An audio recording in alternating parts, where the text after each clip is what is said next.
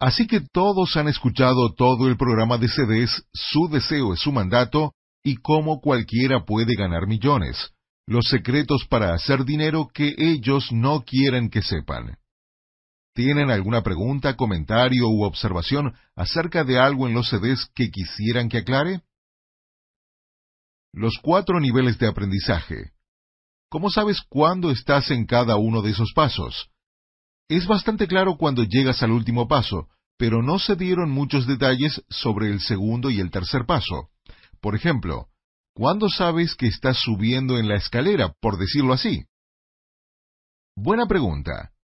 La pregunta era, en los cuatro pasos para aprender información nueva, ¿cuándo sabes que estás en cada uno de esos pasos a diferencia del último paso? Antes de aprender algo, todos estamos en el primer paso, somos inconscientemente incompetentes. Es cuando no sabes lo que no sabes. Así que cuando empiezas a aprender algo, digamos que vas a aprender un idioma extranjero, vas a aprender chino, estás automáticamente en el punto de inicio de aprender algo. No sabes lo que no sabes, así que eres inconscientemente incompetente. Cuando empiezas a aprender algo y por primera vez te das cuenta de que no lo sabes, cuando te das cuenta de que, ay, estaba haciendo todo mal, o, ay, en realidad no sabía toda esa información, o creía que la sabía, pero ahora me doy cuenta de que no la sabía. Cuando llegas a esa cognición, que generalmente sucede casi al instante, pasas al nivel 2. Ahora eres conscientemente incompetente. Entonces, la incompetencia inconsciente es no saber que no sabes. La incompetencia consciente es en realidad el primer paso en la capacidad de aprender. Es volverse enseñable, porque eres consciente de tu incompetencia. Pero incompetencia es una palabra negativa. Es estar consciente de que no sabes. Así que cuando eres consciente de que no sabes algo, es en ese momento que la capacidad de aprender entra a tallar. Es en ese momento que debes volverte muy enseñable. Ahora, el tercer paso, la competencia consciente, es cuando sabes algo o conoces la información, pero tienes que pensar conscientemente en aplicarla para que funcione. Por ejemplo, acabas de aprender a jugar bowling, así que tienes que pensar en cada paso, paso 1, paso 2, paso 3. Estás pensando a lo largo de todo el proceso y activas conscientemente tus pensamientos para aplicar lo que has aprendido, hacerlo conscientemente. Acabas de recibir indicaciones para llegar a un lugar y sabes las señas. Pero estás pensando, espera un minuto, es la tercera salida. Bien, ahora tengo que tomar, veamos, la izquierda. Sí, la segunda cuadra a la izquierda. Estás pensando en el proceso conscientemente, estás en la competencia consciente. La competencia inconsciente es fácil es cuando conduces y llegas a casa y te das cuenta de que ni siquiera recuerdas haber conducido hasta allí, porque lo hiciste automáticamente. Es cuando acabas de lanzar la bola o acabas de amarrarte los cordones del zapato sin pensarlo. ¿Contesta eso tu pregunta? Bien. ¿Alguna otra pregunta? Las personas que eran miembros de una sociedad y que no tenían mentores, como Bill Gates o quizá Steve Jobs, ese tipo de personas, si no fueron criados en sociedades, ¿cómo adquirieron este tipo de conocimiento y maestría que los llevó a... lograr altos niveles de éxito? Sí. La pregunta es, ¿no estaban en una sociedad y no tenían acceso directo a esta información, mentoría y aprendizaje? Entonces, ¿cómo lograron altos niveles de éxito? Mencionaste a Steve Jobs y Bill Gates bajo el supuesto de que no son miembros de ninguna sociedad, algo que no puedes presuponer. Eso es lo primero. No puedes presuponer eso. Si miras la lista de Forbes 400, cada una de las personas allí es miembro de una o más de las múltiples sociedades secretas. Y una vez más, La mayoría de estas personas no lo niegan ni mantienen en secreto su afiliación. Eso es realmente importante. O sea, son miembros de grupos, y permítanme definir qué son estas sociedades. Una muy común es YPO, la Organización de Presidentes Jóvenes. Estos son grupos que reúnen a personas para que intercambien información con otras personas con la misma mentalidad y que consideran, por muchas razones diferentes, que merecen saber esta información.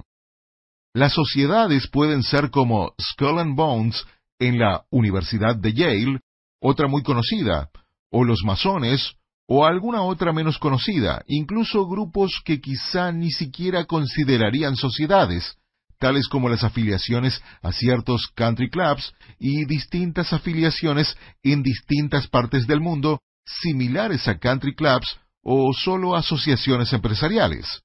Cuando recién entras, eso es lo que parece ser, pero después de un tiempo cambia. De repente te das cuenta de que este grupo es un poco más que eso.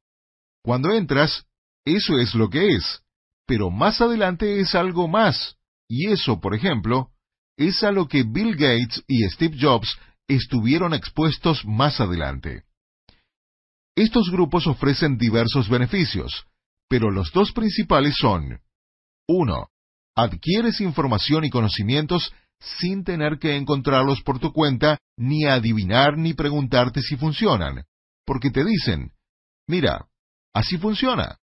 Y cuando alguien que respetas y admiras y que tiene pruebas de que funciona te dice directamente, mira, confía en mí.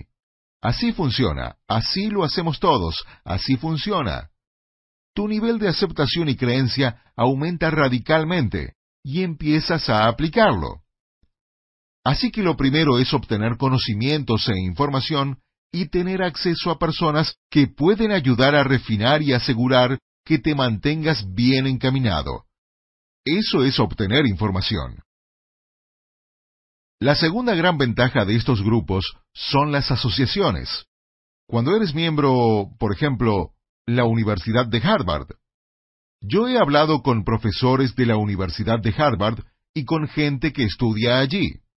Les pregunto, ¿cuál es la ventaja de una educación en la Universidad de Harvard? ¿Realmente aprendes más? ¿Realmente recibes una mejor educación?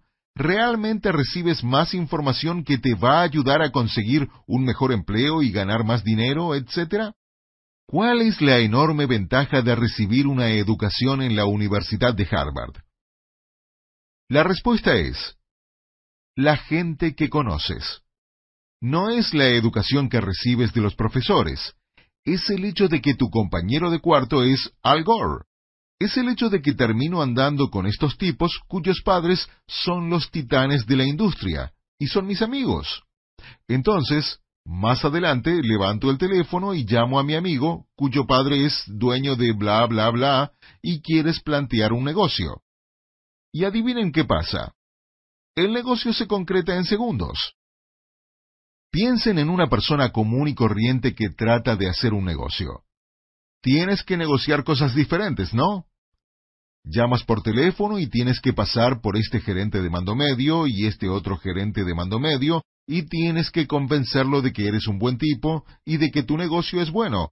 Y tienes que programar una cita y luego hacer una presentación en PowerPoint y hacer esto y hacer lo otro.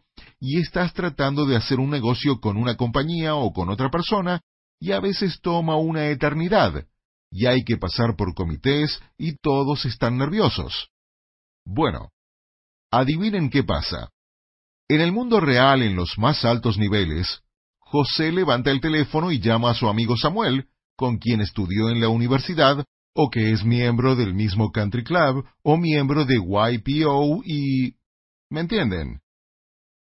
Porque están en el mismo grupo, pueden levantar el teléfono y les conectan la llamada aunque no conozcan a la persona, pueden levantar el teléfono y los conectan en la primera llamada, y la persona va a escuchar la propuesta y saltarse toda la complicación, y los negocios se concretan, porque es como que te preguntan, ¿te parece un buen negocio? Entonces, claro, lo haré. ¿Por qué? Porque algún día esa persona puede necesitar llamarte a ti. ¿Han oído el dicho, si me rascas la espalda, yo te rasco la tuya? De eso se trata todo esto, y siempre oímos, no es qué conoces, sino a quién conoces. Así que los beneficios de las asociaciones, de las personas a quienes conocen, van mucho más lejos. Pero para responder específicamente tu pregunta, es algo que mencioné en los CDs, y es que a veces las personas logran el éxito por accidente. Quizá no sepan lo que están haciendo, pero estos principios, los conozcas o no, siguen funcionando. Te hayan enseñado estos principios o no, funcionan. Si quieres aprender a jugar golf y no acudes al entrenador de Tiger Woods, sino que simplemente tomas un palo de golf y vas al campo de golf y después de un par de años de repente eres un eximio golfista, alguien dirá, el tipo jamás recibió una clase en su vida, ¿cómo así es un golfista tan bueno? Y la respuesta es que simplemente entendió de qué se trataba por el método de ensayo y error. Espera, yo hago todo este esfuerzo y él simplemente entiende de qué se trata. Así que en la vida real, los empresarios a veces hacen cosas inconscientemente y no saben qué están haciendo específicamente, pero su éxito se debe a eso que estamos enseñándoles a través de los CDs. En el caso de muchas de las personas que tienen éxito y a quienes nadie les enseñó a aplicar este principio, pero son exitosas, adivinen qué, aplican el principio. Pero si les preguntas, ¿Qué estás haciendo específicamente para garantizar tu éxito? Ellos no lo saben. No saben lo que están haciendo. Ellos no saben que están pensando en lo que desean, transmitiendo esa vibración. No saben que eso es lo que están haciendo. Pero si les preguntas, eso es lo que hacen. Cuando le preguntas a alguien que no sabe de esto, ¿oíste alguna vez de la ley de la atracción? y contesta que no, está siendo sincero, no tiene idea, pero es muy exitoso. Le digo, bueno, ¿cómo desarrollaste tu negocio? Bueno, desde que era niño soñaba con este negocio, y todo lo que podría hacer era como una obsesión. Yo sabía, simplemente sabía que pase lo que pase, iba a lograr que esto sucediera. ¿No suena eso exactamente como lo que hemos estado enseñando? no saben que eso funciona, y por eso las personas exitosas muchas veces fracasan tremendamente. ¿Han oído de gente que crece y crece y crece y de repente llegan a cierto punto y luego todo se desintegra? ¿Se han preguntado por qué sucede esto tan a menudo, especialmente con gente que no conoce la técnica? La razón es que cuando no tienen nada, se concentran en lo que desean, ¿no? se concentran en el sueño, vibran, envían la vibración de lo que desean. Earl Nightingale. Te conviertes en eso en lo que piensas la mayor parte del tiempo. Así que piensan en lo que desean, tienen convicción, tienen el sentimiento correcto, están entusiasmados con eso, lo esperan, lo anticipan, están convencidos de que lo van a conseguir, y eso empieza a entrar en su experiencia. De repente, tienen la casa enorme, los cuatro automóviles y todo el dinero. Y ahora, adivinen lo que empiezan a hacer. Empiezan a pensar en otra cosa. Ya no piensan en expandir su negocio ni en aumentar sus ingresos. Piensan en proteger lo que tienen porque tienen miedo de perderlo. Así que, adivinen qué están vibrando ahora. Miedo están efectivamente vibrando su pérdida. Empiezan a pensar en perderlo. Perderlo. No deseo perderlo, no deseo perderlo, no deseo perderlo, no deseo perderlo. Adivinen cuál es la vibración. Perderlo, perderlo, perderlo, perderlo. No quiero que se venga abajo, no quiero que se venga abajo. Adivinen qué sucede. Se viene abajo, porque es en eso en lo que se están concentrando. Por eso es que se ve a las personas pasar por diferentes etapas y es por eso que, si no son conscientes de la técnica que están aplicando, eso es lo que sucederá automáticamente. Si conocen la técnica, no tienen por qué sufrir la caída. Así que cuando vean a personas que suben y luego se estrellan, muchas veces es que no se les enseñó la especificidad de la técnica. Por eso los grupos nunca tienen una caída. Si ven a un grupo o a una familia que nunca tiene una caída, entonces es que ya saben lo que está sucediendo. ¿Contesta eso tu pregunta? Buena pregunta. Sí. En este sentido, en los CDs cuentas una historia sobre un tipo a quien le deben un montón de dinero, pero está en un proceso judicial y no cree que vaya a recibir el dinero antes de unos doce meses. Y al comienzo piensa, no sé cómo me va a alcanzar el dinero, necesito el dinero ahora, tengo todas estas cuentas que tengo que pagar. Y entonces se da cuenta de que lo que debe hacer es irse de vacaciones, porque sabe que todo va a salir bien. ¿En qué momento esa vibración positiva invalida la negativa que tenía él al comienzo de la historia? Porque ese lado negativo todavía sigue allí, ¿no? Buena pregunta. La pregunta es si alguien emite una vibración negativa por un tiempo y luego la cambia. ¿Permanece allí la vibración negativa? Si has estado sintonizando la estación 97.4 por un año y decides cambiar a la 105.7, en el segundo que cambias, obtienes un resultado diferente. En el momento que cambias la vibración, el resultado es diferente al instante. Así que si tienes un pensamiento negativo por mucho, mucho tiempo, y estás aprendiendo estas cosas por primera vez y cambias la vibración, dices, espera un momento, ¿por qué estoy pensando esto? Evidentemente estoy vibrando lo que no deseo, temor y todo eso, y eso es lo que estoy obteniendo. Ese momento en el tiempo es lo que llamamos el milagro de los diez segundos es un milagro que sucede prácticamente en un segundo. Lo llamamos el milagro de los diez segundos, o era de cinco segundos, no importa. El milagro de los nanosegundos.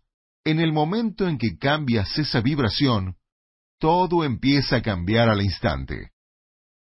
Ahora, la manifestación puede tomar horas, días, semanas o meses, pero eso es irrelevante. En el momento que cambias la vibración, todo instantáneamente empieza a invertirse. Es como en los dibujos animados. La lanza está viniendo directamente hacia ti, pero en el momento que la cambias, se detiene, gira y va en la dirección opuesta, al instante. No hay un período de desaceleración, simplemente se detiene así de rápido. Y es por eso que las personas ven milagros hasta en la salud fisiológica. Un tumor está creciendo, creciendo, creciendo y creciendo. Y de repente, utilizan eso para cambiar la vibración. Y luego en 24 horas, ese tumor del tamaño de una toronja desaparece. Y la ciencia médica nunca encuentra explicación para eso. Simplemente utilizan la palabra milagro. No hay una explicación médica científica acerca de cómo este tumor del tamaño de una toronja ha desaparecido, y ustedes conocen miles de miles de miles de casos documentados en todo el mundo de personas reales que tienen síntomas reales, no inventados, no imaginarios. Aquí está la radiografía, aquí está el maldito tumor, está allí. Y 24 horas después, ha desaparecido, ya no está allí. Está documentado hasta el infinito y nadie quiere hablar de eso a fondo. Pero aparece hasta en el canal Discovery y nadie puede explicar cómo sucede. No hay una manera científica de explicarlo biológicamente. Así que si tienes gran cantidad de vibración negativa y estás aprendiendo esto por primera vez y vas a cambiar eso hoy, todo cambia en el momento en que cambias el proceso mental. Y lo más importante que cambió es cómo te sientes. Imagina que las circunstancias son exactamente las mismas. El tipo está en una pésima situación. No tiene dinero, no puede pagar sus cuentas, no tiene idea de dónde va a sacar dinero. Las circunstancias no han cambiado en absoluto para esa persona. Pero lo que cambió fue su forma de pensar. Y prácticamente en un instante pasó de sentirse estresado, con las manos atadas, infeliz y todo eso, a sentirse dichosamente feliz, y no tenía razón para estarlo, porque si se consideran las circunstancias, no hay razón para sentirse tontamente feliz. Pero él no estaba considerando las circunstancias. No estaba considerando lo que podía ver en la pantalla de radar. Se dio cuenta de que lo que estaba fuera de la pantalla de radar, lo que estaba fuera de su línea de visión, estaba absolutamente bien, como si la pantalla de radar se hubiera ampliado y había visto que venía la caballería. Ah, está llegando. Muy bien. De nuevo, eso es lo que tienen que imaginar. Si ese hombre recibe una llamada y le dicen, te vamos a enviar un cheque por un millón de dólares hoy, acabamos de resolver el caso, se va a sentir bien, ¿no? Bueno, evidentemente es porque ha recibido una manifestación física. Pero incluso hay un principio espiritual bíblico que dice, benditos sean los que no han visto. Recuerden, aquellos de ustedes que son cristianos o leen textos bíblicos, hay un ejemplo en el Nuevo Testamento donde creo que Tomás se acerca a Jesús y le dice, Quiero poner mis dedos en las marcas de tus manos y tus pies, y poner mi mano en tu costado donde te perforó la lanza para ver si eres real. Y lo vio y dijo, Ahora sí creo. Y él le dice, Sí, crees porque lo viste. Y benditos sean quienes no vieron y aún así creen. Y ese es el principio de que si sabes que vas a recibir el cheque, vas a estar feliz, aunque no hay ningún indicio de que llegará, ninguno. Más aún, aunque todo indique lo contrario. Pero estás tontamente feliz. Es entonces cuando sucede la magia. Es entonces cuando sucede la magia. Nuevamente, desde una perspectiva bíblica, cualquiera que sea tu religión o si eres ateo, esto es solo un ejemplo, pero desde una perspectiva bíblica. Esa es la definición de fe. La Biblia dice, la fe es la certeza de lo que se espera, la convicción de lo que no se ve. Así que alguien dice, no tienes dinero. Así es. ¿Y por qué estás tan contento? Bueno, es que todo va a estar bien. Dime, dame la prueba de que el dinero va a llegar para que puedas pagar tus cuentas. No te puedo dar ninguna prueba. Eso es fe. La fe es la convicción de lo que no se ve. Simplemente sé que todo va a estar bien, y si tengo alguna prueba, es 55 años de experiencia de saber que todo siempre sale bien. Tengo una pregunta para ti. ¿Qué sucede cuando un grupo de personas tiene vibraciones contrastantes? Digamos que estamos en un avión y mi vibración es que vamos a volar, y la vibración de la persona junto a mí es que nos vamos a estrellar. Así es. Es como cuando dicen, ¿qué sucede si le llegó la hora de irse al piloto? Sí, lo digo porque siempre me pregunto, ¿quién gana?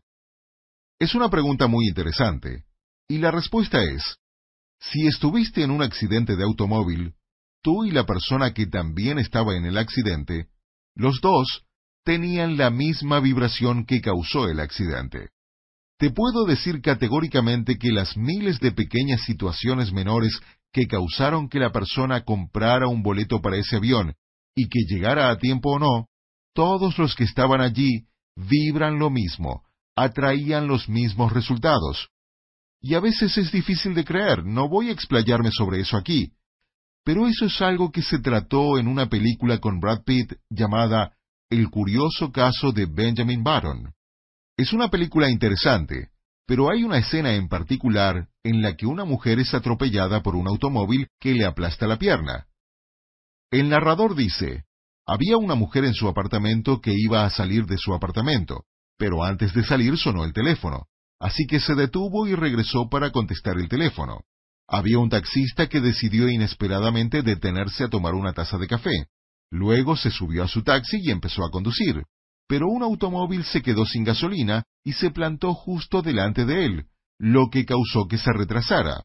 La llamada telefónica de la mujer duró más de lo esperado y estaba retrasada para llegar a la pastelería. y relataba una larga serie de sucesos hasta que la mujer se sube al taxi, el taxi avanza por la pista y atropella a esta otra mujer y le aplasta las piernas. Y el ejemplo es que si una sola de estas docenas de cosas hubiera sucedido con solo un segundo de diferencia, si el teléfono no hubiera sonado, si el taxista no hubiera comprado un café, si ese auto no hubiera cerrado al taxi por haberse quedado sin gasolina, si bla bla bla bla bla, si algo hubiera sucedido de manera diferente, cualquier cosa, entonces ese taxi no hubiera estado allí en ese momento en el tiempo para aplastar las piernas de esa mujer. La respuesta es, si piensas en eso, es que cuando transmites una vibración, todo el universo, el universo entero, conspira y crea prácticamente decenas de miles de sucesos que funcionan perfectamente con la vibración de cada persona para crear esa situación en esa experiencia. Así que si estás en ese avión y el avión se estrella, créeme que había alguna vibración de cada una de las personas en ese avión que creó ese acontecimiento. A veces eso es difícil de creer, es como si yo estuviera conduciendo y me siento feliz y de pronto, ¡boom!, un tipo se estrella contra mí. Alguien dice, yo no estaba pensando en un accidente de automóvil, no estaba vibrando, quiero estrellarme, quiero estrellarme, quiero estrellarme, no estaba haciendo eso. ¿Cómo sucedió eso? Y la respuesta es esta. La respuesta es que no estabas en absoluto vibrando el accidente de automóvil, y por eso en los CDs hablo más sobre la importancia de que tu vibración sea un sentimiento, no necesariamente la cosa misma, porque no somos tan inteligentes. Puede que no sepamos cuál es la mejor casa para nosotros, el mejor automóvil, el mejor trabajo. Quizá no sepamos específicamente qué es lo mejor que podría suceder para nosotros. Pero lo que sí sabemos es cómo queremos sentirnos. Entonces, ¿Qué sucede cuando una persona está en un accidente de automóvil y no estaba vibrando un accidente de automóvil? La respuesta es, cuando tuviste el accidente, ¿cómo te sentiste? Me sentí increíblemente frustrado. Otra persona dice, me sentí increíblemente asustada. Otra persona, me sentí abrumado, porque si ahora no tengo tiempo para hacer todo lo que tengo que hacer, ahora con este accidente voy a tener aún menos tiempo. Cualquiera que sea el sentimiento que el accidente produjo en esa persona, le pregunto a esa persona, durante las últimas semanas, ¿en qué has estado pensando que te produjo un sentimiento similar? Y de repente abre los ojos como platillos y dice, Ah, sí, he estado muy... Mi tía ha estado en el hospital con cáncer y he estado muy asustada. Le he tenido miedo a la muerte. Miedo a la muerte, miedo a la muerte, miedo a la muerte accidente de automóvil. ¿Cómo te sentiste? Me sentí morirme. ¿Entiendes? No era que vibraba un accidente de automóvil, sino el sentimiento que sí estaba vibrando, y el universo empieza a traer a su vivencia a personas, sucesos y situaciones que producen sentimientos similares. Eso es lo que viene. Los sucesos que producen sentimientos similares. Por eso, cuando estás agradecido y contento y dices, gracias, gracias, gracias, me siento tan bien, me siento tan afortunado, me siento tan afortunado, hola, acabas de ganarte la lotería, no puedo creer lo suertudo que me siento. De repente empiezan a aparecer en tu vida situaciones y sucesos que te hacen seguir sintiéndote... ¿Qué? Suertudo. Si te sientes agradecido, empiezan a presentarse situaciones y sucesos que te hacen sentirte más agradecido. Y ese es un lugar muy bueno, es una vibración muy alta, porque no hay nada malo que podría entrar en tu vida que te hiciera dejar de sentirte agradecido, ¿no es cierto? Esas fueron cosas realmente buenas.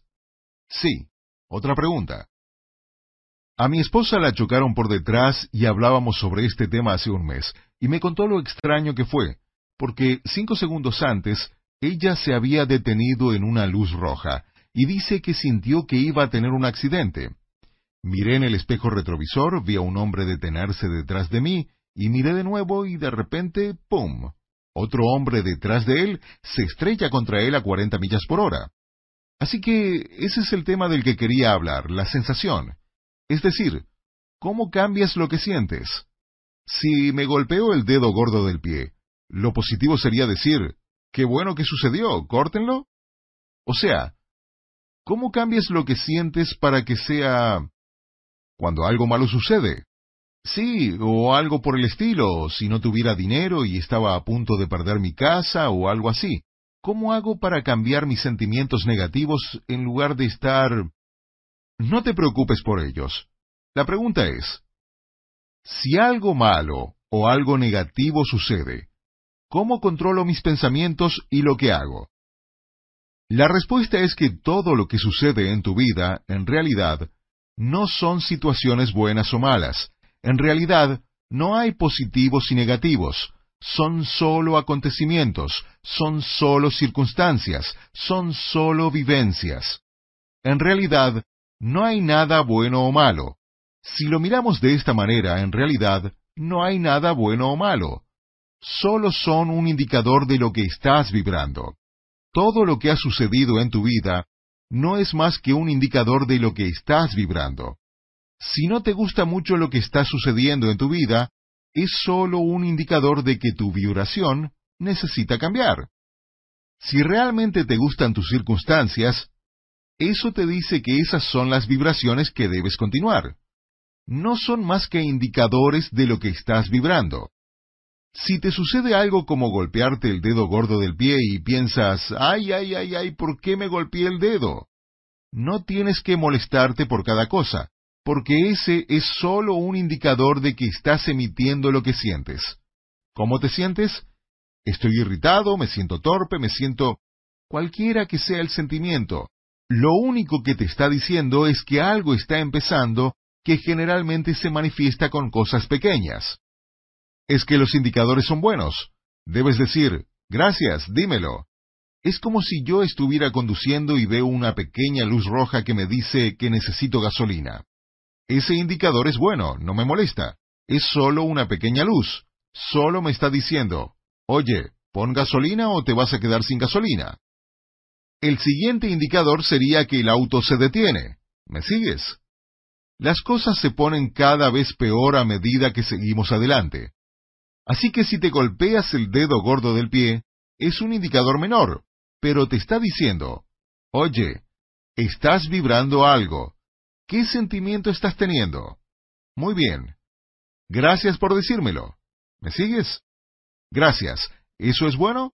Sí, porque te está diciendo, oye, cachetada, cachetada, despierta. Gracias por decírmelo antes de meterme en un verdadero problema. Estás conduciendo y empiezas a quedarte dormido, y la persona junto a ti te da un golpe en las costillas. Oye, despierta. Gracias por decírmelo si no nos hubiéramos estrellado y muerto. Así que eso es un indicador. El siguiente indicador hubiera sido choque, choque, choque, ¿no? Así que das las gracias. Por eso hay que agradecer las cosas que suceden. Esa es la primera razón por la que siempre hay que estar agradecido, porque son indicadores que te permiten cambiar tu vibración.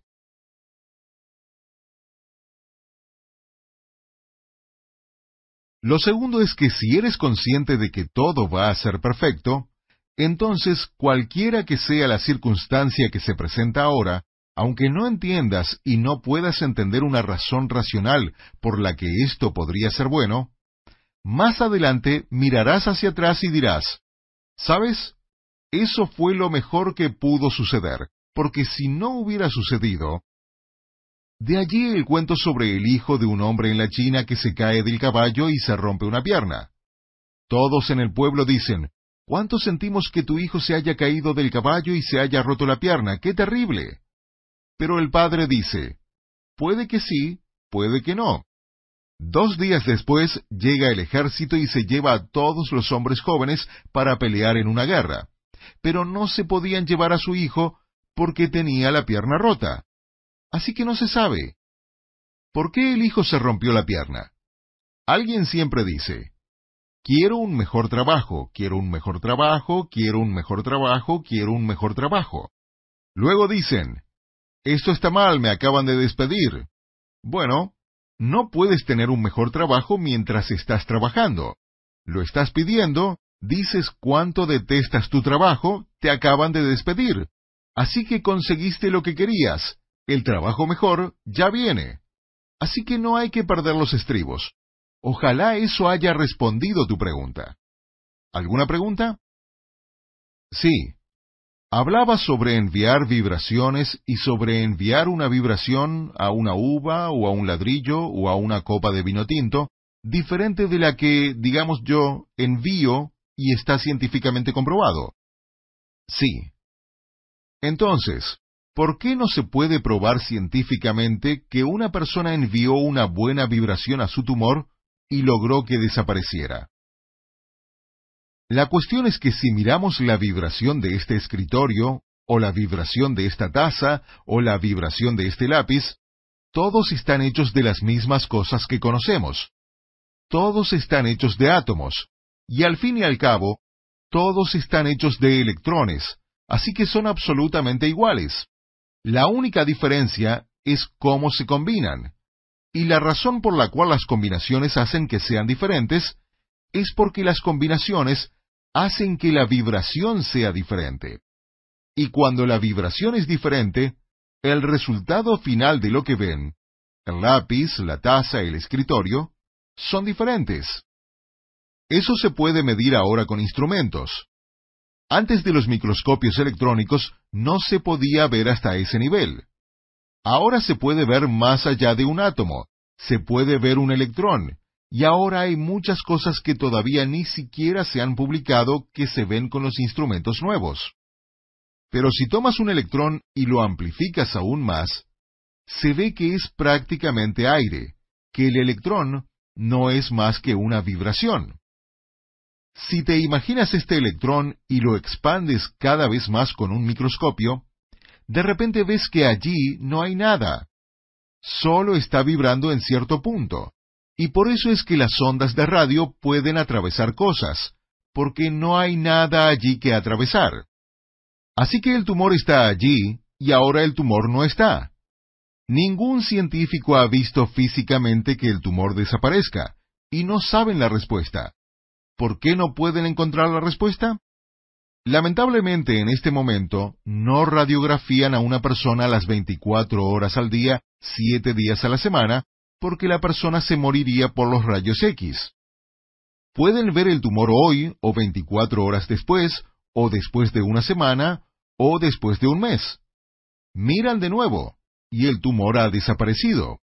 ¿Cómo fue y cómo sucedió? No lo saben. Es como Houdini haciendo un truco de magia. ¿Cómo escapó? No podíamos verlo. Si hubieras estado allí mirándolo escapar de las esposas, hubieras visto lo que hacía.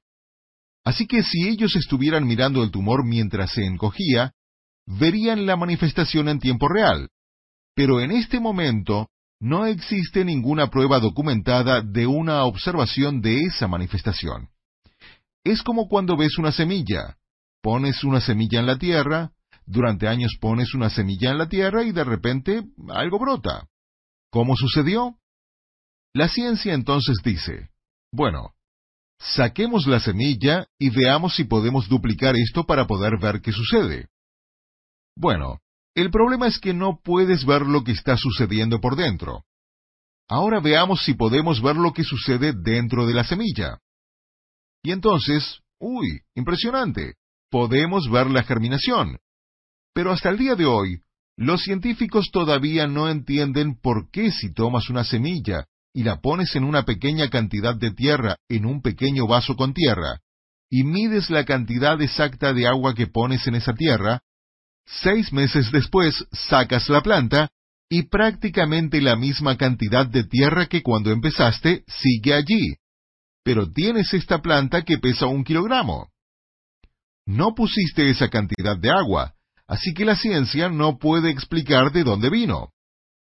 La respuesta es que provenía de la energía en el universo.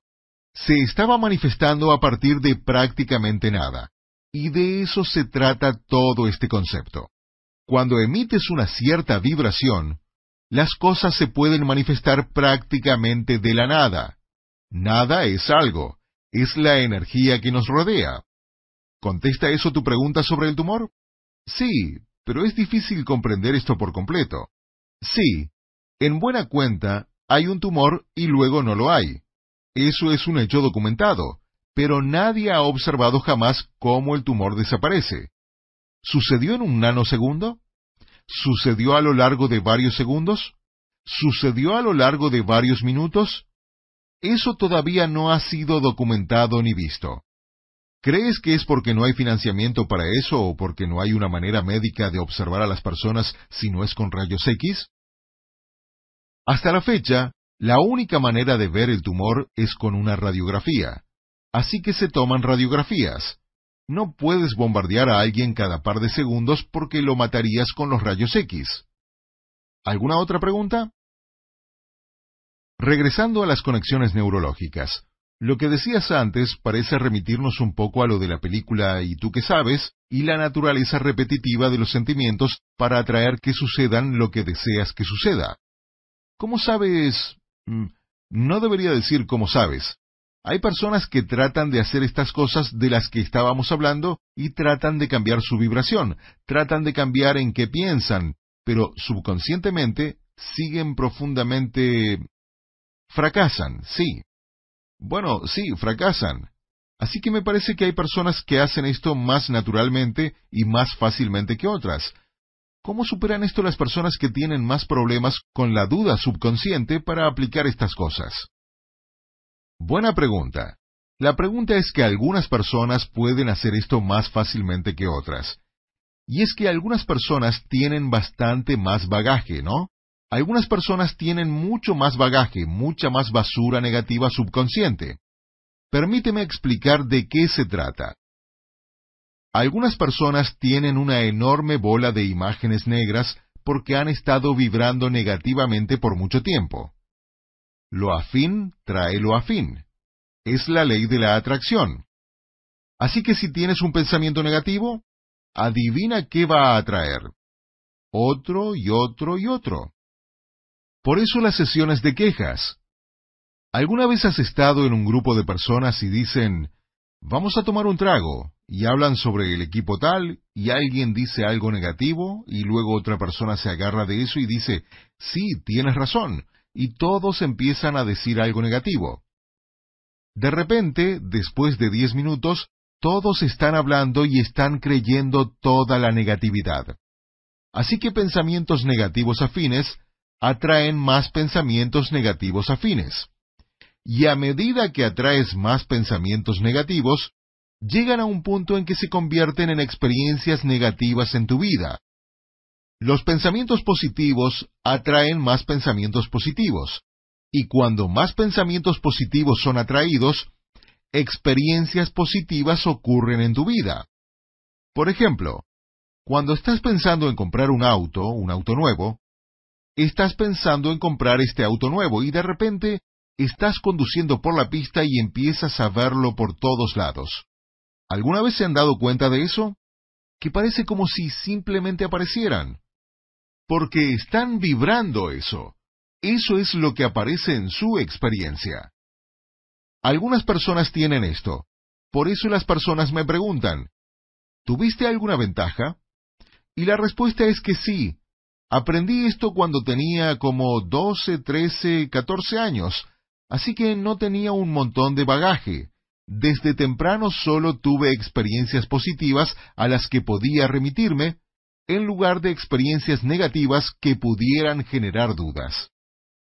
Entonces, algunas personas tienen esta enorme bola de energía negativa en la que andan flotando y empiezan a aplicar esto, y su pensamiento positivo es minúsculamente pequeño. La enorme bola de energía negra negativa tiene esta enorme atracción magnética, porque atrae más pensamientos negativos.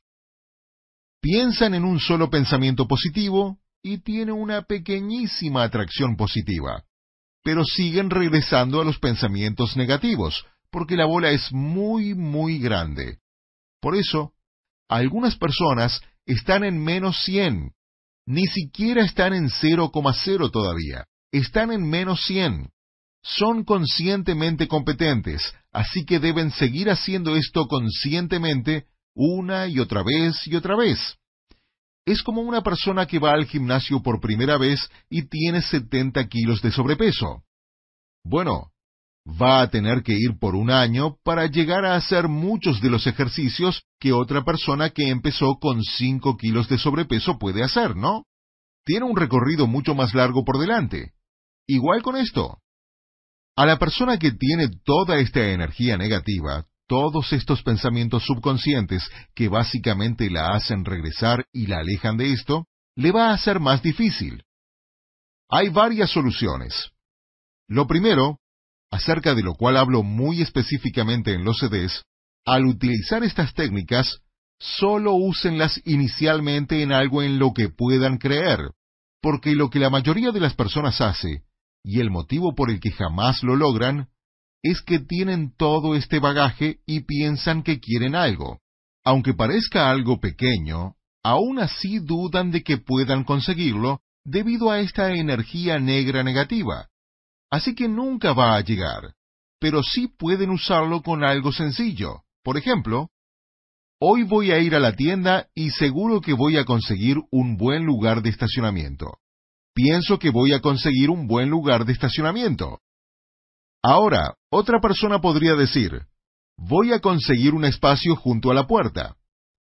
Pero si la persona con la enorme energía negra negativa dice, voy a conseguir un espacio junto a la puerta, lo duda inmediatamente por toda la energía negra negativa, lo que significa que no va a suceder, y así tiene otra razón para creer que no funciona.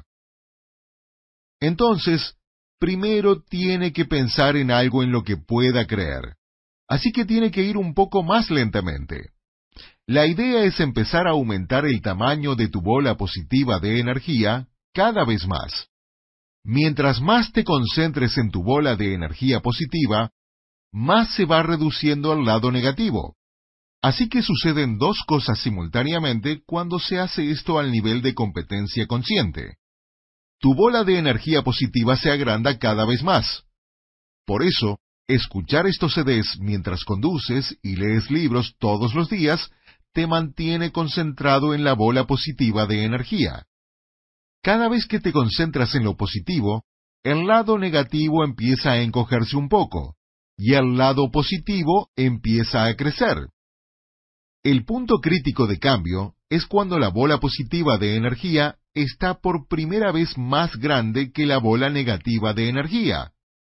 Ese es el punto crítico de cambio. Ese punto crítico de cambio es diferente para cada persona en algunas personas va a tomar mucho más tiempo. Así que eso es lo primero, empezar pequeño. Lo segundo es las técnicas Callahan de acupresión de las que hablamos en los CDs. Eso realmente elimina enormes cantidades de energía negativa y es realmente eficaz. La eliminación de estos bloqueos negativos del cuerpo, por decirlo así, es sumamente útil. Cuando una persona se siente realmente mal, es como si estuviera atrapada en toda esa negatividad.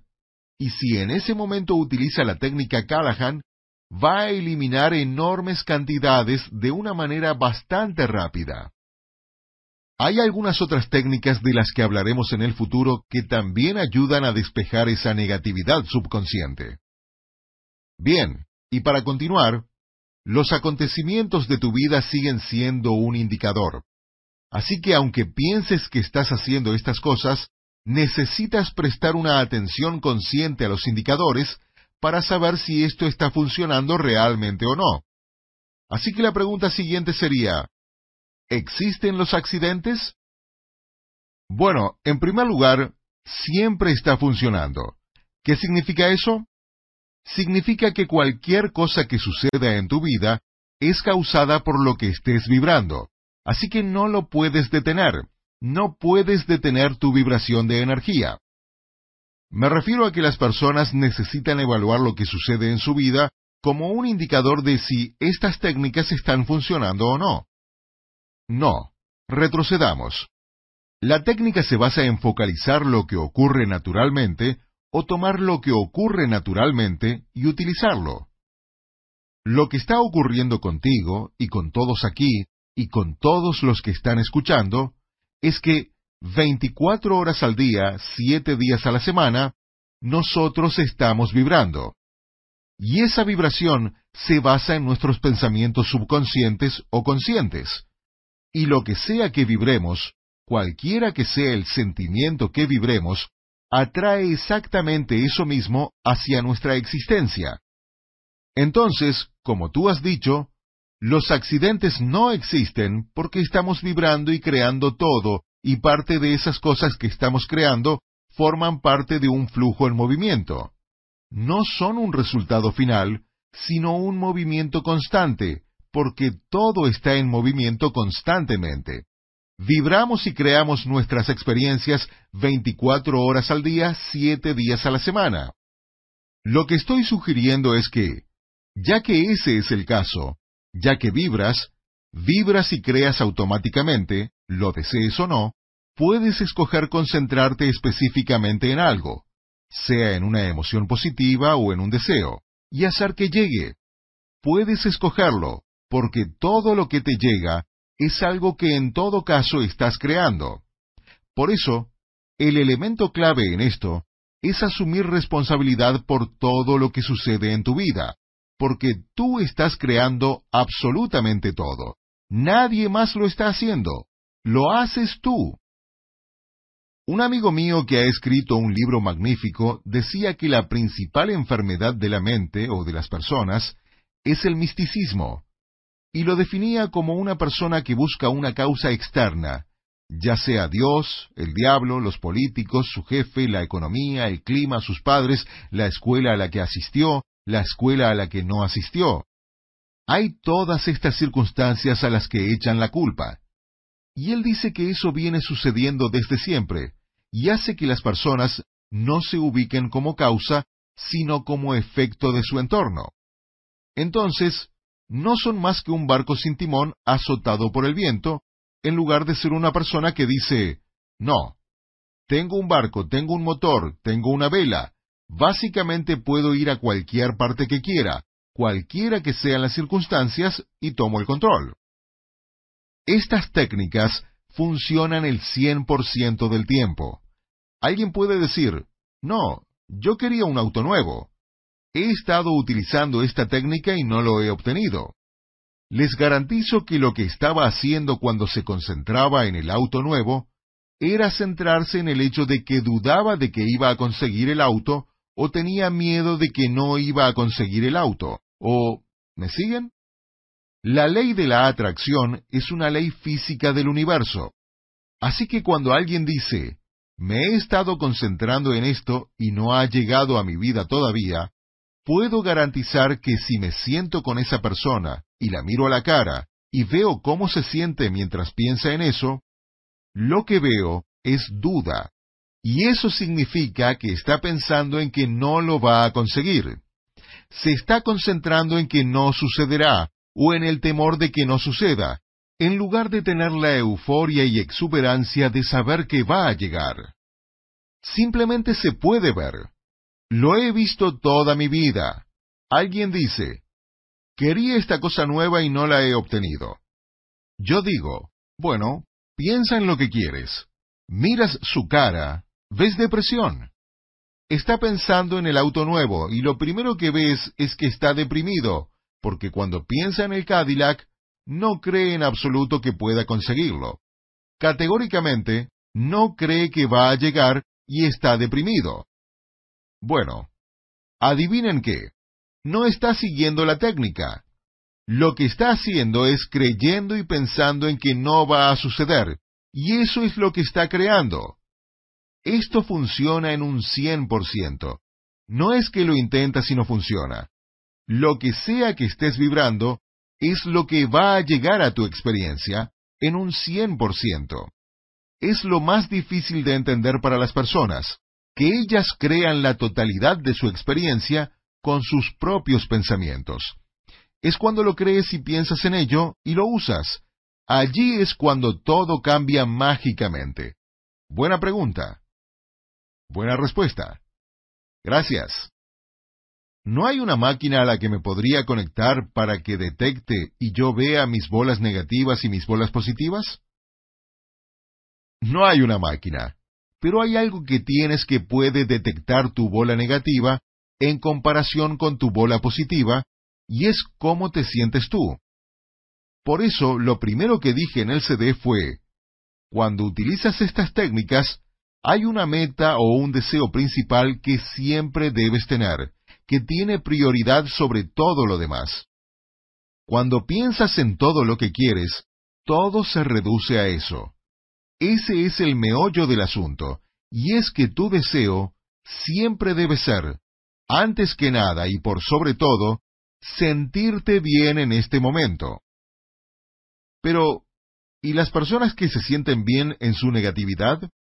Hay personas que creen que se sienten bien, pero están siendo negativas y quizá no tienen un indicador de lo que es sentirse realmente bien. Ah, qué buena pregunta. Estaba con este amigo en Palm Beach, en su casa de 30 millones de dólares, y estaba con otro amigo, y uno de ellos, uno es un hombre mayor de ochenta y tantos y el otro tiene sesenta y tantos. Y el mayor, que era el dueño de la casa, se fue a servirse un café o algo y mi amigo me dice, Él es el hombre más infeliz del mundo.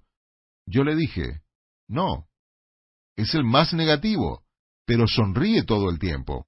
Le encanta ser un pesado, le encanta actuar como si todo fuera negativo. Y me contesta, lo conozco desde hace cincuenta años y tienes toda la razón, le encanta. Le digo, sí, él se siente bien, está actuando, es puro teatro. No puedes leer su mente ni ver cómo se siente, pero es verdad. Pero mientras anda quejándose y lamentándose y gritando y quejándose de las mucamas y quejándose de la cocinera y quejándose del chofer y de esto y lo otro, está sonriendo. Recuerden, las palabras no importan. Las palabras son irrelevantes. Lo que importa es el sentimiento asociado. Así que aparenta ser negativo ante tú y yo. No sabes qué piensa, ni qué vibración está transmitiendo, ni qué siente realmente. Pero podemos mirar el indicador de cómo se siente, y parece que se siente muy bien. Dices que debemos sentirnos bien ahora, y a veces las personas hacen cosas para sentirse bien en el momento. Por ejemplo, van y comen algo que no deben comer, o compran algo que no deben comprar, o se sobregiran para comprar el Cadillac porque piensan, simplemente lo voy a comprar y después se sienten negativos por eso. ¿Cómo reconocer la diferencia? ¿Cómo reconoces la diferencia entre el Cadillac va a venir a mí y puedo comprarlo ahora y no pagar algunas cuotas de la matrícula de mis hijos o lo que sea? Sí, algunas personas hacen cosas como consumir drogas o beber y otras cosas para sentirse mejor. En realidad, lo que están haciendo no es sentirse mejor, y esta es una pregunta sumamente buena. Piensa en algo negativo que has hecho en tu vida, y todos lo hemos hecho, por ejemplo, beber en exceso porque quieres sentirte bien. Generalmente se bebe en exceso cuando uno se siente mal, ¿no es cierto? Así que quieres sentirte bien, y abres una botella de whisky y te la bebes. Voy a comer un kilo de fideos con salsa de queso y un asado con puré y sentarme delante del televisor y también me voy a comer ese litro de helado. Eso me va a hacer sentir bien. Generalmente hacemos esas cosas cuando nos sentimos mal, y lo que estamos haciendo en realidad no es tratar de sentirnos bien, sino de tapar el dolor. Tu meta no debe ser eliminar el dolor, porque si esa fuera tu meta, piénsalo por un momento. Si tu meta fuera Deseo eliminar mi dolor, deseo eliminar mi dolor, deseo eliminar mi dolor, deseo deshacerme de mi dolor, deseo que mi dolor desaparezca. ¿Qué estás haciendo? Pensando en el dolor. Estás pensando en el dolor. Estás concentrándote en lo que no quieres. Y eso en lo que más te estás concentrando es lo que vas a recibir más. Recuerden, lo que realmente, realmente, realmente desean es lo que reciben. Y lo que realmente, realmente, realmente no desean también lo reciben. Entonces, la clave es cambiar a, ya saben, ya conocen la técnica. No quiero eliminar mi dolor, quiero sentirme bien. Garantizo categóricamente que si se concentran en sentirse bien en lugar de en eliminar el dolor, no van a abrir una botella de whisky y beberse toda la botella. Pueden beber un vaso porque eso no tiene nada de malo. Quizá fumarse un puro, pueden comer un poco de fideos con salsa de queso, pero disfrutando cada bocado y se sentirán bien por eso. Pensarán, así está bien. No van a sentirse mal diez minutos después, porque la razón por la que se sienten mal diez minutos después es que lo único que hicieron fue tapar el dolor actual, y cuando dejan de hacerlo, allí sigue el dolor. ¿Tiene sentido? Si se concentran en sentirse mejor, ¿qué puedo hacer para sentirme un poco mejor? Cualquiera que sea la emoción que tengan, lo único que están tratando de hacer es sentirse un poco mejor. Piensen en esta escala emocional. La dicha está en el ápice y la depresión y el suicidio en el fondo. Si estás deprimido y pones una botella de whisky y una pistola delante de ti, no puedes decir, quiero sentir dicha. Ese es un salto demasiado grande. Lo que quieres es dejar de estar deprimido. Así que lo que debes decir es, ¿cómo puedo sentirme un poco mejor? Algo mejor podría ser ponerse realmente furioso. La ira en realidad es una emoción mejor que la depresión. Piénsenlo. Si comienzas a decir, a la miércoles con esto, estoy harto de esto, y empiezas a ponerte realmente furioso, es mejor que sentirte deprimido con una pistola en la sien. ¿Tiene sentido? Entonces, solo tienen que lograr sentirse un poco mejor, porque cuando logran eso, recuerden el dicho, avanza tan lejos como puedas ver, y cuando llegues allí, verás para siempre. Entonces, en una escala emocional, cuando llegas a cierto punto solo puedes sentirte un poco mejor, y a medida que avances, tus saltos pueden volverse un poco más altos. Pero al comienzo, tienes que tomar pasos de bebé para sentirte solo un poco mejor. Para responder a tu pregunta, sentirse bien ahora es categóricamente lo más importante, pero no es eliminar el dolor, o como en los ejemplos que diste, salir a comprar un auto y sobregirar las tarjetas de crédito. Ese tipo no está tratando de sentirse bien, está tratando de hacer algo para tapar el dolor, y su concentración está puesta en el dolor. De modo que la clave no está en tapar el dolor, sino en concentrarse en lo que uno desea, no en lo que no desea. ¿Contestó tu pregunta? Realmente deseo ayudar a alguien que necesita ayuda, pero no está funcionando porque la bola negativa de esa persona es gigantesca. Bebe, consume drogas, lo que sea. Llega a un punto en el que digo, he hecho todo lo que puedo. Ya debo dejar a esa persona por su cuenta, ¿no? Sí, absolutamente. Más aún, lo mejor que puedes hacer porque esta es una pregunta frecuente, ¿qué puedo hacer para ayudar a alguien? Tengo un amigo que tiene cáncer, tengo un amigo alcohólico, un amigo deprimido, una amiga. ¿Qué puedo hacer para ayudarlo? ¿Qué puedo hacer para ayudarla? ¿Qué puedo hacer para ayudarlo? ¿Qué puedo hacer para ayudarla? La respuesta es, primero trabaja en ti mismo. Eso es algo muy difícil de asimilar. Si deseas ayudar a tu mejor amigo, tienes que estar muy contento contigo mismo. Trabaja en ti mismo, porque tu vibración los va a afectar a ellos. Recuerda, Einstein y Edison dijeron, lo que tú vibres desde tu cerebro es recibido por otros cerebros. Así que si los quieres ayudar, lo que tienes que hacer es trabajar en ti mismo y elevar tu vibración eso va a tener un impacto en esa persona, y te voy a decir qué tipo de impacto. Esa vibración puede ser tan positiva y tan alta que puede repeler a la otra persona, porque su vibración puede que sea tan baja que deteste estar cerca de ti porque no puede soportarlo.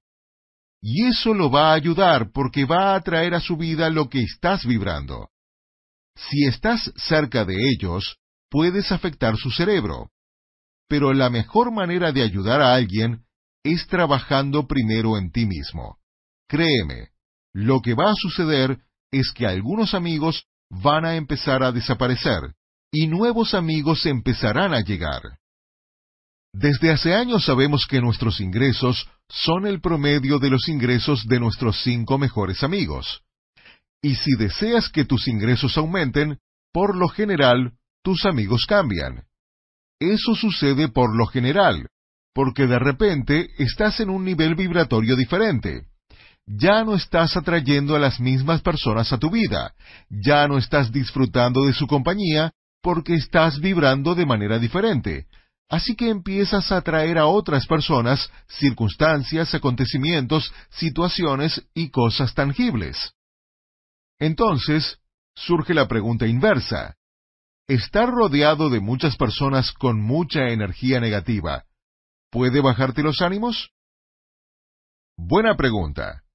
Si estás rodeado de muchas personas con energía negativa, ¿puede afectarte? La energía siempre afecta a los demás. Sin embargo, hay una buena noticia. La vibración positiva es más alta que una vibración negativa más baja. Así que en términos de potencia e intensidad, voltaje, amperaje, como quieras llamarlo, un pensamiento positivo es mucho más potente que unos diez mil pensamientos negativos. Así que si soy una persona positiva y entro a una habitación donde hay veinte tontos negativos, adivina qué, no tienen ninguna posibilidad, porque mi energía los afectará infinitamente más de lo que la de ellos me afectará a mí. Ahora, es muy posible que, cuando empieces a cambiar tu vibración y la incrementes, y estás en cierto entorno, suceda lo que se presentaba en la película El Secreto. El personaje empezó a elevar sus vibraciones y de repente lo transfirieron a otro departamento y tres personas renunciaron. En pocos días toda su situación cambió y estaba rodeado de personas con vibraciones afines, porque así es como funciona. ¿Qué sucede cuando la sociedad, el país, está atravesando malas épocas? Una recesión, una depresión que parece aumentar y aumentar y aumentar, y lo único que se oye a la gente decir es esto está mal, está mal. ¿Aplica el mismo concepto de solo concentrarte en ti mismo? Sí, es malo para ellos, puede ser malo para ellos, pero no es malo para ti. Es sumamente oportunista. Sí, es malo, malo, malo.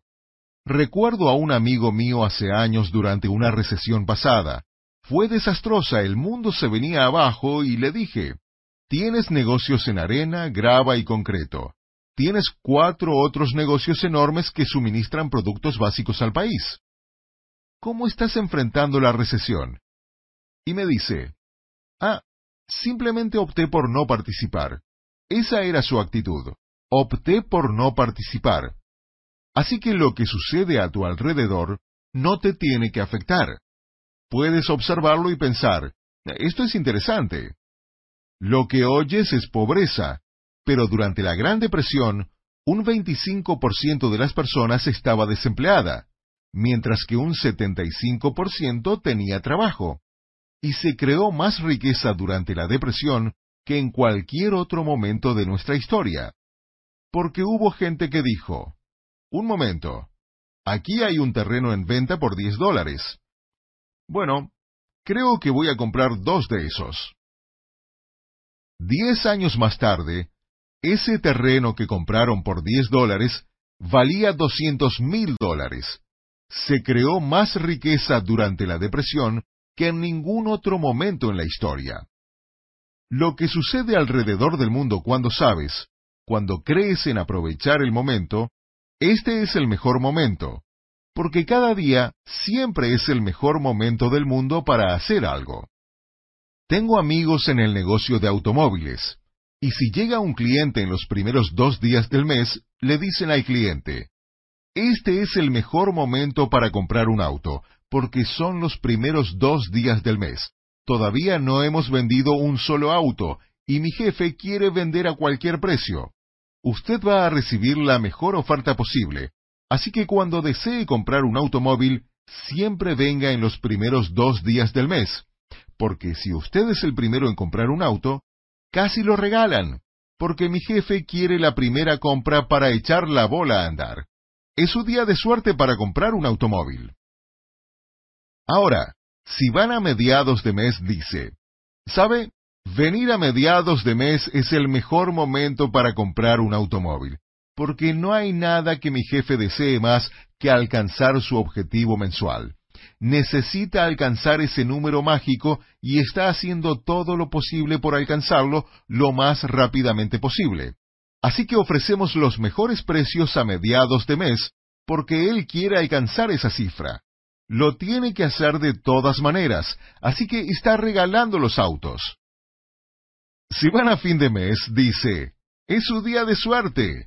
Cuando desee comprar un auto, venga a fin de mes, porque el jefe ya cubrió sus gastos y ahora todo es ganancia pura. Regala los autos, no necesita ganar nada con las ventas, ya son solo cifras.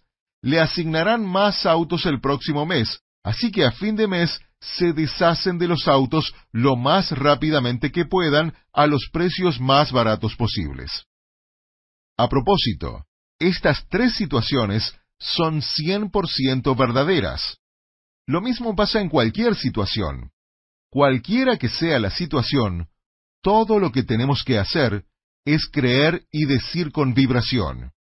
Este es un momento fantástico para hacer negocios. Y alguien puede decir, dime exactamente por qué.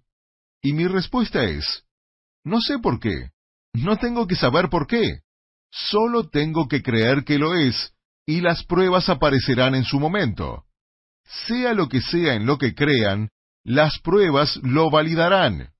Por eso Henry Ford dijo, si crees que puedes hacer algo o crees que no puedes hacer algo, de cualquier forma tienes razón.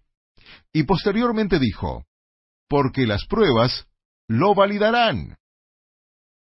Entonces, eso en lo que crees es completamente correcto. En poco tiempo tendrás todas las pruebas para respaldar tu convicción, para probar que estás en lo cierto, y que las pruebas llegaron a tu existencia porque primero tuviste la convicción. ¿Tiene sentido? Por eso digo que todo siempre me da buen resultado. ¿Cómo puedes decir eso? Pregúntame en unos meses y entonces tendremos todas las pruebas. Es que la parte difícil es el pensamiento a futuro. Buena pregunta. ¿Alguna otra pregunta o comentario u observación acerca de los CDs? ¿Alguna aclaración acerca de algo en los CDs? Yo tengo una pregunta. Por ejemplo, tienes un sueño y ahora has atraído a todas las personas que deseabas para tu sueño. Y allí están todos y te están ayudando y las vibraciones son fantásticas. Pero de repente aparece una persona que empieza a desequilibrar a todo el grupo. ¿Es una señal para ti de que algo anda por mal camino en tu mente en ese momento? ¿O es solo una señal de que debes pasar a otra cosa y no te debe importar? Quizá esta persona tiene un sueño diferente. Yo solo quiero evitar a esta persona. ¿Cómo sabes si esa es una persona que te puede enseñar algo o es solo una persona que tiene mucha energía negativa y no debes entrar en contacto con su energía? Al fin de cuentas, todo lo que entra a tu experiencia es algo que has creado con tus vibraciones. Puedes elegir en cualquier momento si lo deseas o no. A veces, es verdad, deseamos algo muchísimo y lo conseguimos, y luego decidimos que no lo queremos después de todo. ¿Tiene sentido? Es como que digas, un momento, yo creía que quería esto, pero no me gusta. ¿Alguna vez has pedido algo en un restaurante que parecía ser muy bueno y cuando llega te das cuenta de que no lo quieres? Debí pedir lo que tú has pedido. Bueno, no hay problema. Puede que hayas vibrado algo y algo ha entrado a tu experiencia, y si no te gusta, puedes elegir. Quizá ni sepas por qué o cómo vibraste y creaste esto en tu vida, pero está allí, tú lo has creado. No tienes que preocuparte del por qué, el hecho es que lo hiciste. Y si no te gusta, cámbialo. Cuando miras cosas que no te gustan o que no quieres o sientes sentimientos que no quieres, hay que mirarlos por un momento, reconocerlos y luego decidir. Muy bien, sé que no quiero esto. ¿Qué es lo que quiero? Cada experiencia negativa que entra a tu vida está allí principalmente para ayudarte a aclarar lo que sí quieres. Si sabes qué es lo que no quieres, ahora puedes aclarar lo que sí quieres.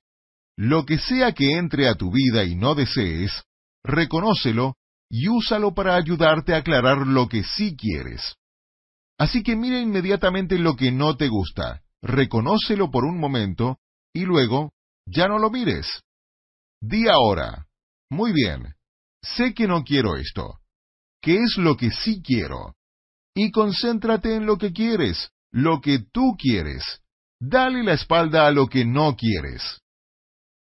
El motivo por el cual las personas no salen del punto cero para conseguir lo que desean es que siguen concentrándose y hablando acerca de lo que no desean. Necesito más dinero, pero no tengo nada, así que no sé cómo voy a tenerlo, pero quiero más, pero no puedo. No sé cómo lo voy a conseguir. Y jamás obtengo más dinero cada vez que trato de obtener más dinero, el dinero no llega. Solo están pensando en no hay dinero, no hay dinero, no hay dinero, no hay dinero, en vez de concentrarse en sabemos que no tienes dinero, pero deja eso atrás. Empieza a hablar y a pensar en lo que sí deseas. Eso cambia el enfoque. Así que si hay una persona que entra a tu vida o una experiencia que entra a tu vida que transmite una energía negativa, tienes a un grupo dinámico de personas que está trabajando en un proyecto y de repente llega una persona nueva y estás pensando, ay Dios, esto es una catástrofe. Créeme, tú vibraste que eso sucediera, así que entonces debes decir, ¿qué es lo que no me gusta? Muy bien, Determina qué es lo que deseas y concéntrate en eso, y sucederá un par de cosas. La persona cambiará, la persona se irá, te desplazarás hacia una nueva dirección, todo resultará bien. Hay demasiadas miles de posibles situaciones que podrían suceder, porque quizás estás vibrando algo que esta persona te está dando. Es decir, por eso está allí estás vibrando algo que tú has creado. Una vez más, lo que parece negativo generalmente no lo es. Está allí por un motivo. Así que no tenemos que seguir mirándolo. Solo véanlo como algo que sirve para aclarar lo que desean. Me gustaría terminar con lo siguiente. Escucharon los CDs una sola vez. Créanme, necesitan escucharlos una y otra vez y otra vez.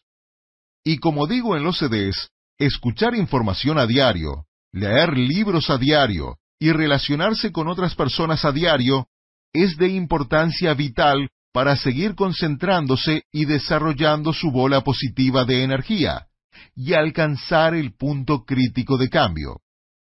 Después de eso, se vuelve un placer y se convierte en competencia inconsciente y empieza a suceder automáticamente.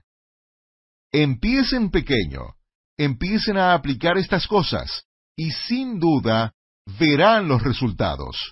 Poco a poco a poco, pero empezará a suceder.